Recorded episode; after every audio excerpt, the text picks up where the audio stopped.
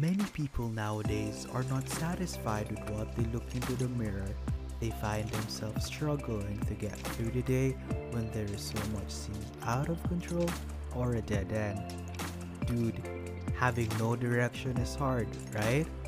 You don't know where to go, what path you should take, it just stops you from moving forward in life. Welcome aboard. Buckle up because your progress starts now. I'm the host of Path to Live, Nico De Pio, the captain of life. The purpose of my podcast is how I redirected my life from waking up to painful truth and learning from the consequences of my past that helped me to restart and took a completely different turn of my life. I am here with you.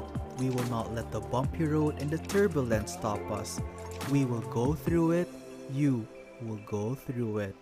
Listen and hit the follow button on Spotify and Apple Podcasts and catch me every Mondays at 8 p.m.